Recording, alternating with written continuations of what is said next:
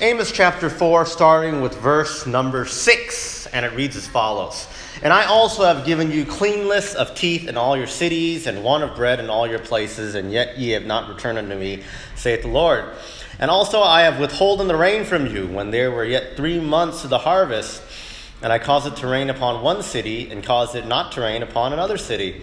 One piece was rained upon, and the piece whereupon it rained not withered. So 2 or 3 cities wandered into one city to drink water, but they were not satisfied. Yet have ye not returned unto me, saith the Lord. I have smitten you with blasting and mildew, with your gardens and your vineyards, and your fig trees and your olive trees increased. The palmer worm devoured them. Yet have ye not returned unto me, saith the Lord. I have sent among you pestilence after the manner of Egypt. Your young men have I slain with the sword, and have taken away your horses, and I have made the stink of your camps come to your nostrils. Yet have ye not returned unto me, saith the Lord. I have overthrown some of you, as God overthrew Sodom and Gomorrah. And ye were as a firebrand plucked out of the burning. Yet ye have not returned unto me, saith the Lord. Therefore thus I will do unto thee, O Israel, because I will do this unto thee.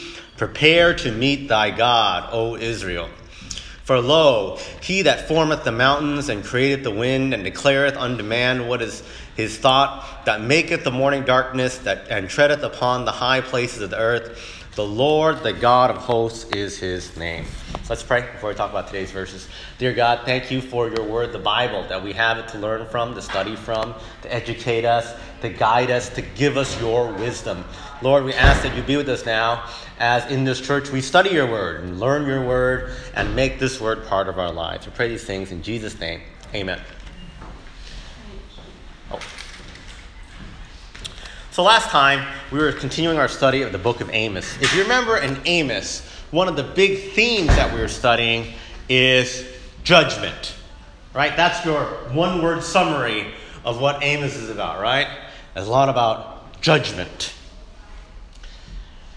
We studied the first couple chapters where it ran down all the sands and the corresponding judgment of all the nations, including Israel and Judah.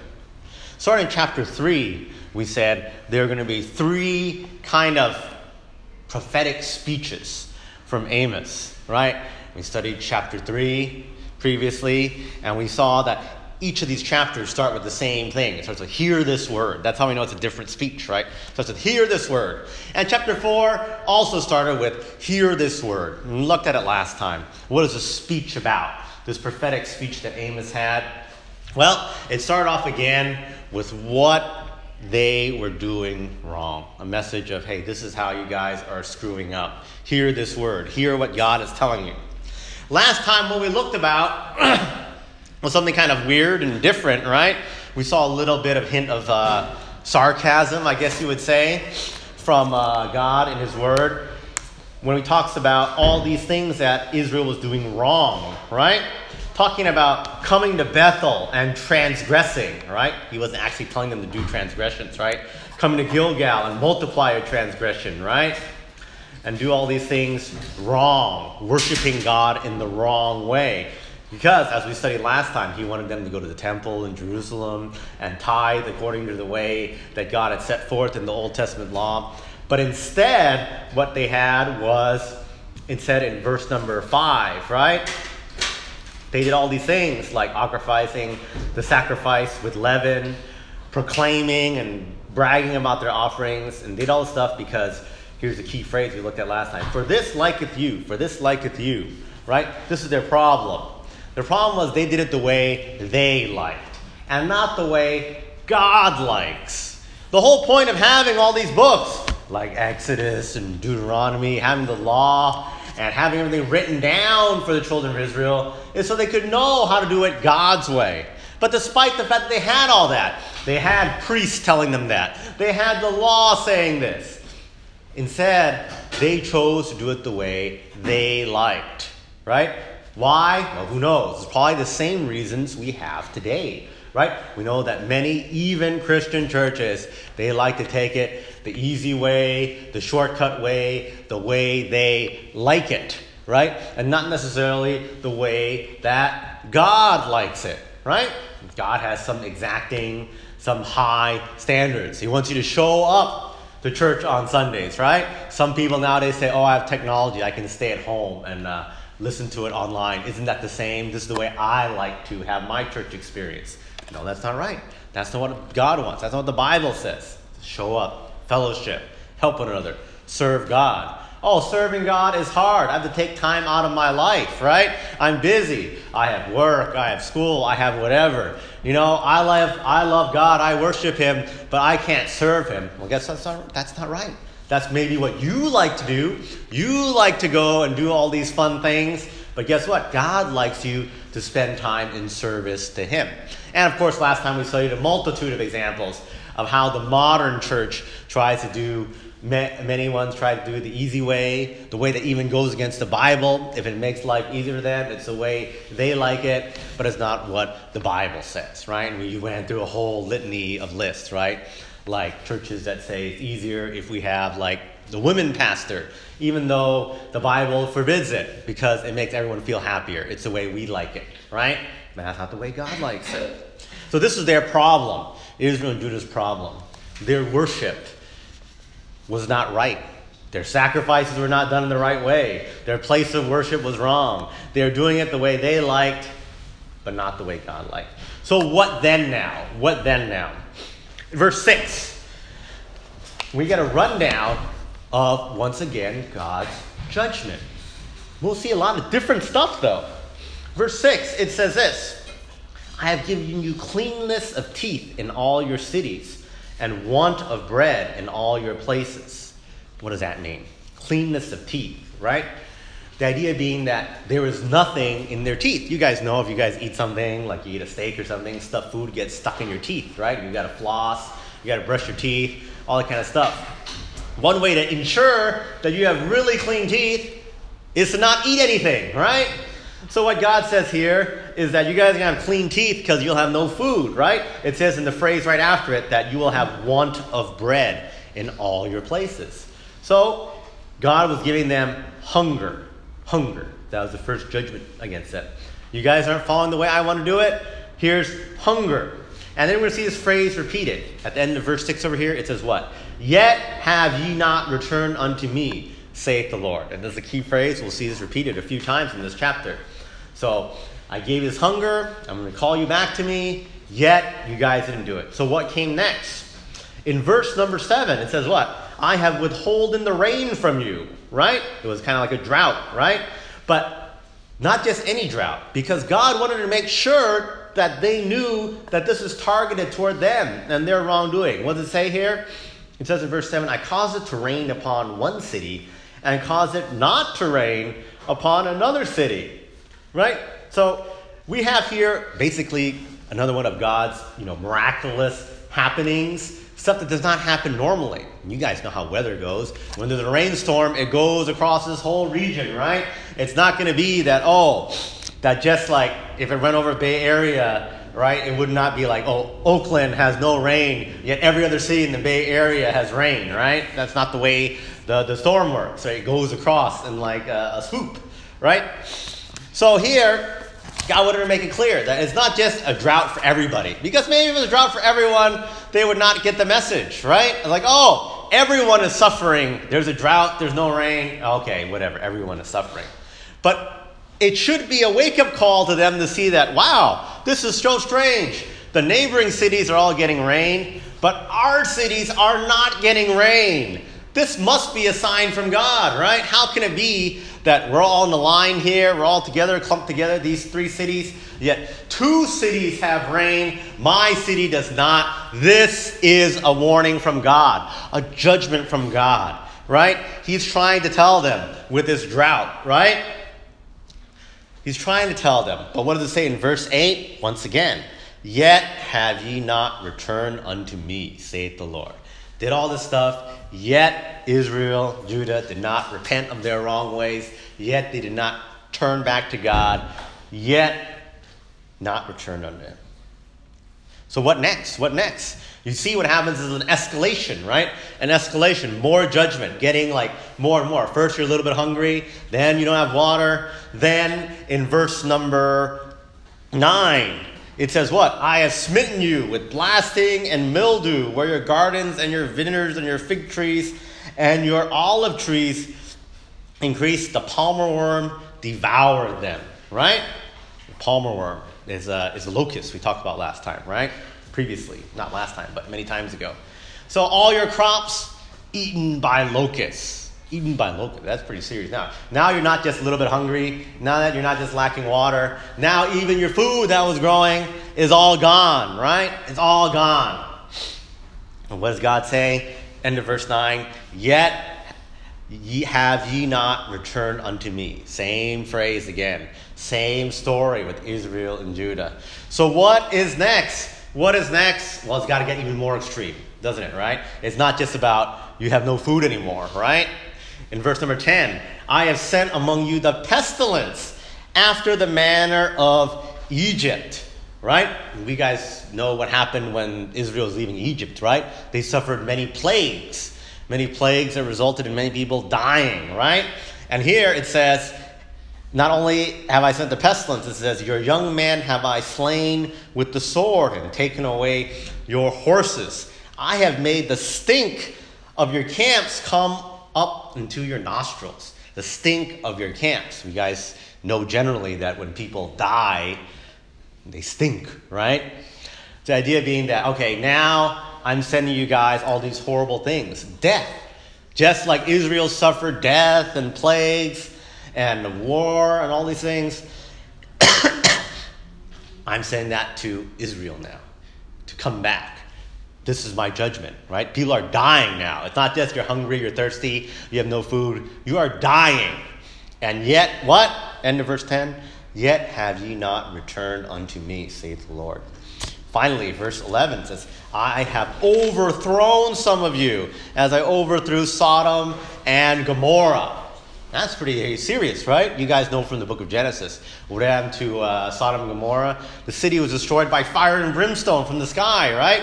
This just means that people were obliterated, basically. God just allowed them to get totally messed up, killed, whatever. But he notes this, right? And in the middle of verse 11, it says, and ye were as a firebrand, plucked out of the burning, right? Because he's talking to people that survived. So some people died, and whatever this thing, judgment God sent, God sent a Sodom and Gomorrah-like judgment to some people. Many people died. Maybe it was a firestorm or something. I have no idea, right? But something happened. There was some kind of fire. A lot of people died. But some people survived, right? Not all of Israel died. It said that they were like a firebrand, plucked out of the burning. There were some people plucked out of the burning. They survived, right? And we know that many people in Israel, there's still a lot of population. Some people got burned up. Some people didn't, right? But what about those people that were plucked out? What does God say about these people? He says what? Yet have ye not returned unto me. Even though they suffered through all this, they saw all this judgment, still they did not correct their behavior. They did not fix their wrongs. They were still doing it the wrong way. It says, therefore I will do this unto thee, right? And we get to the last part. We'll talk about it in a second. But we'll talk about God's judgment here. God's escalating judgment that we see. Start off with just you be a little bit hungry, a little bit thirsty, then you get killed, then you get burned up, right? Worse and worse and worse things, right? You know, a lot of people complain, you know, people who are non-Christians don't understand God. They complain, oh, how can you say God's a loving God, right? He does all these horrible things, right? Even in the Bible, it talks about all the horrible things, right? People getting killed and all that stuff. But what we see is a very merciful God, a God of many second and third chances. Because guess what?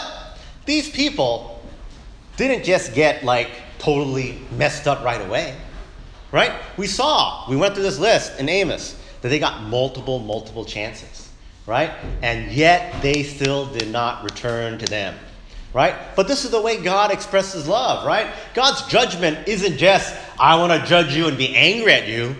God's judgment was really for teaching, for correction, right? I'm giving this judgment because I want to fix the way you act.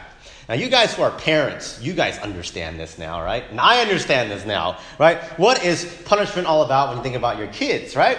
When I punish my kids, it's not because, oh, I want them to suffer or to feel bad or be hurt or whatever. No parent thinks like that. We punish our kids to correct the wrong behavior.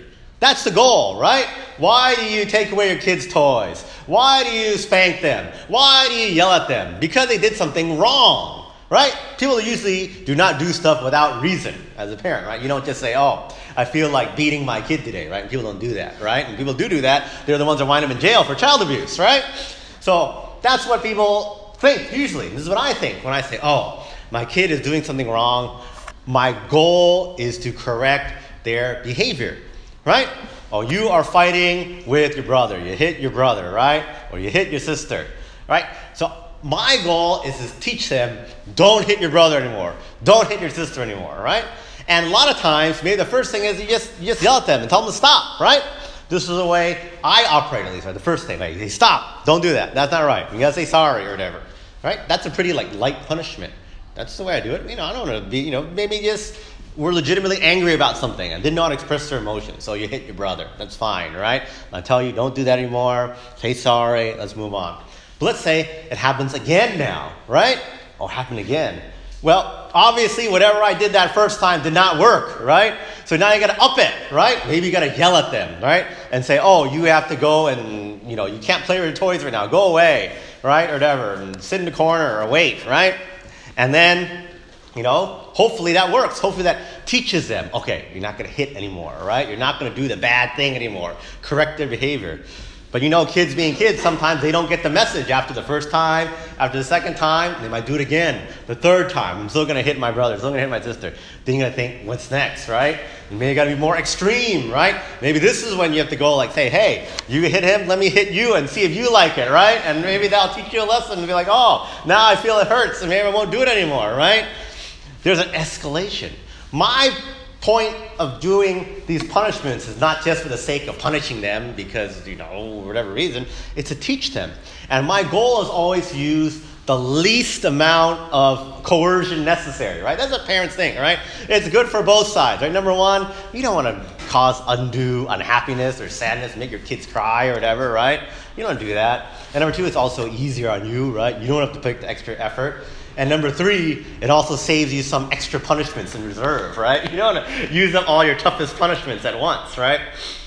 But that's the way, as a parent, you think, right? You try to do the least amount of punishment to try to get the desired result. And when I saw this chapter 4 and how God was increasing up the punishment each time, it felt exactly like the way I feel, right? Like he's trying to give him a chance. Like, oh, just fix it. Do a little punishment this time. Then a little bit harsher. Oh, now he's really angry. Now he's getting a harsh punishment. Really harsh punishment afterwards. That's the way it works. You see, our God is a loving God. He's just like a parent teaching a child. That's the way our God is, right? The judgment comes from a place of love, believe it or not, because he wants us to correct the behavior. That's the way he was like with Israel. He just wanted them to worship him right. Right? I don't want you guys to mess up your worship anymore. I don't want you guys to worship me in the way that is wrong and contrary to my law and my rules. I want you to follow my rules. And I'm just trying to nudge you. Now I'm really nudging you. No, I'm nudging you a lot, right? That's the way God was trying to do it. And you know, I feel like sometimes he does the same things with us today. And we don't get the message sometimes, right? I mean, we've got to evaluate when things seem like, hey, this is not going in the right direction in my life, right? There's something afflicting me, some kind of problem. Is it a call back to him? Might it be? I don't know, right? Who knows, right? We can't hear the word of God. We're not lucky enough to have Amos telling us exactly what's on God's mind, right? But as we pray to him, as we fellowship with him, maybe you realize that he convicts in your heart that whatever affliction it is in your life, whether it be to, you know, in your health, your work, your family, or whatever it is, maybe it is a call back to him. Maybe there is something in your life that only you know about that you are not doing right, that he's calling you back to worship him in his way. That's his method. You know, he's not going to strike us dead right away, right? It's not going to be, I did not go to church this Sunday, therefore God strikes me dead. That's not the way it works, right? It's not going to be, I choose not to pray to God anymore, and he's going to strike me dead. No. God gives us chances, certainly, right? Calls us back. He gives us things to pray about, right? To see if you'll pray, right? That's kind of the way he does it, right? He gives us a reason to come back to church, to see if we seek him out and come to him humbly. That's the way he operates. We see it historically. We see it today. I see it in my own life, right? I see it all the time. God's reproof for me and all the things that I do wrong. Sometimes it's a wake-up call. Maybe you guys need to think about it too, to see if there's any wake-up calls that God has given you. Because what? Let's finish up this chapter here today. Because in verse 12 and verse 13 it says this: "Therefore I will do unto thee, O Israel, because I'll do this unto thee. Prepare to meet thy God, O Israel. Prepare to meet thy God." And then verse 13 talks about who God is, right? God, the one that created the mountains and the wind, and makes the morning and the darkness and all that kind of stuff. Prepare to meet thy God. So that is the threat of coming judgment right there. Prepare to meet thy God. But what does this mean? What does this mean when it says prepare to meet thy God? So it means different things to different people, first of all, right? If you are the unrepentant person, if you are that person that Amos was talking about, the one that doesn't worship God right, that doesn't follow God at all, this is the threat. This is like a total threat. This is a reminder that this is God, a God of miracles, a God of wonders, a God that created everything. He is coming for you. Are you prepared to meet him and stand before him in judgment? Right? We hear this saying even today, right, in our popular vernacular, right? Prepare to meet your maker, right? When you hear people say that, prepare to meet your maker, you know that's like a threat, right? Oh, this is like, guys, angry. Prepare to meet your maker. He's going to go beat me up or attack me or something like that, right? Well, the idea is that these people ought to have the fear of God, right? The fear of God. Because God who does all these miracles, God who creates everything, can he have an even more serious judgment on you? Yes, we talked about all these judgments already about having drought and hunger and dying in war and being burned up. Does God have serious judgment for people? Even more so? Yeah, we know that. We know that God has more serious judgment. The most serious one being when we say prepare to meet thy God. We know that when we die, we meet our God. And the serious judgment is not just a temporary punishment here on earth, but an everlasting punishment in the lake of fire. As bad as it is to have your cities overthrown as if they were Sodom and Gomorrah, with fire coming out of the sky and you get burned, that's all temporary, right? You get burned, you die. Hell is everlasting. Everlasting torment and judgment. Are you guys ready for that? If you guys aren't repenting, turning of your sin, right? They needed forgiveness of sin. They needed repentance. They needed salvation. They were off on their own way, doing their own thing, the wrong thing. They didn't have the fear of the Lord. We know, the Bible says, the fear of the Lord is the beginning of wisdom. Why is that? Because if you understand that, if you understand how powerful God is and how his judgment is and how serious it is, wouldn't you want to correct your behavior right away? Wouldn't you want to get on God's right side? Wouldn't that just be the wise thing to do, the logical thing to do, the smart thing to do, if that's your alternative? If your alternative is, I fear God, if your alternative is God's judgment is coming, prepare to meet your maker, accept whatever judgment is coming from him, do you want to be on his good side or his bad side? You're on his good side, don't you? That's only logical. That's what the fear of God should teach us. But instead, they had the wrong lesson. You know, on the flip side, people that already know God, they already have that wisdom imparted in them.